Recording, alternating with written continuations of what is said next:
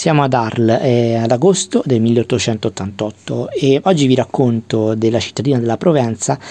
attraverso eh, il volto eh, di un uomo dell'epoca, di un lavoratore della terra ehm, che Vincent in questo dipinto decide di eh, ritrarre. Tra l'altro ne farà più versioni e anche un disegno a matita. Si tratta di Patience Escalier.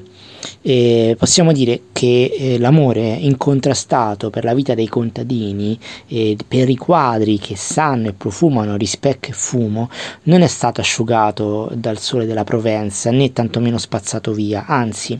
proprio ad Arles Van Gogh persevera nella ricerca di pura autenticità, in barba agli stili un po' sofisticati e si allontana dai salotti colmi di pettegolezzi di una Parigi eh, raffinata e ben educata che aveva avuto modo di conoscere lui stesso e frequentare durante il suo soggiorno nella capitale francese.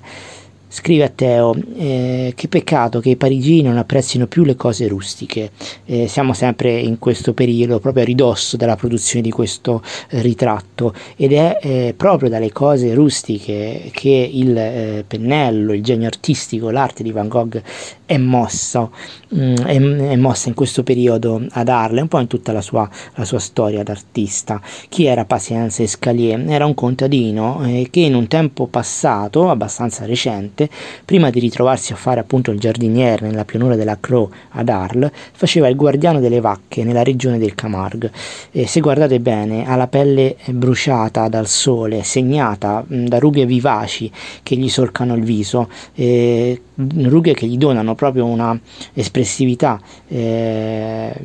propria di una vita travagliata dal lavoro, eh, ma allo stesso tempo ricca di umiltà e ricca di orgoglio. Il colore del sud è tutt'altro rispetto a quello dei mangiatori di patate, no? perché qui si vede proprio il, il giallo, colori vivaci, colori di una luminosità incredibile, e per forza siamo ad Arles, siamo nel sud della Francia, tuttavia il senso del quadro eh, non cambia, resta quello, Van Gogh vuole cristallizzare le figure dei suoi ritratti nel tempo senza tempo e dell'eternità, fotografare il vero e eh, fuggire, se vogliamo, dagli rigori fittizi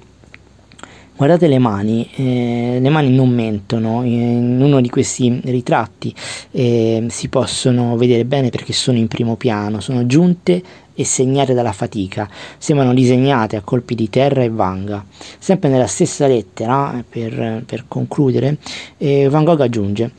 Comunque so che non bisogna scoraggiarsi, trovo che quanto ho imparato a Parigi se ne va e io ritorno alle idee che mi erano venute in campagna ovviamente quindi parla di Nuenen, prima di conoscere gli impressionisti.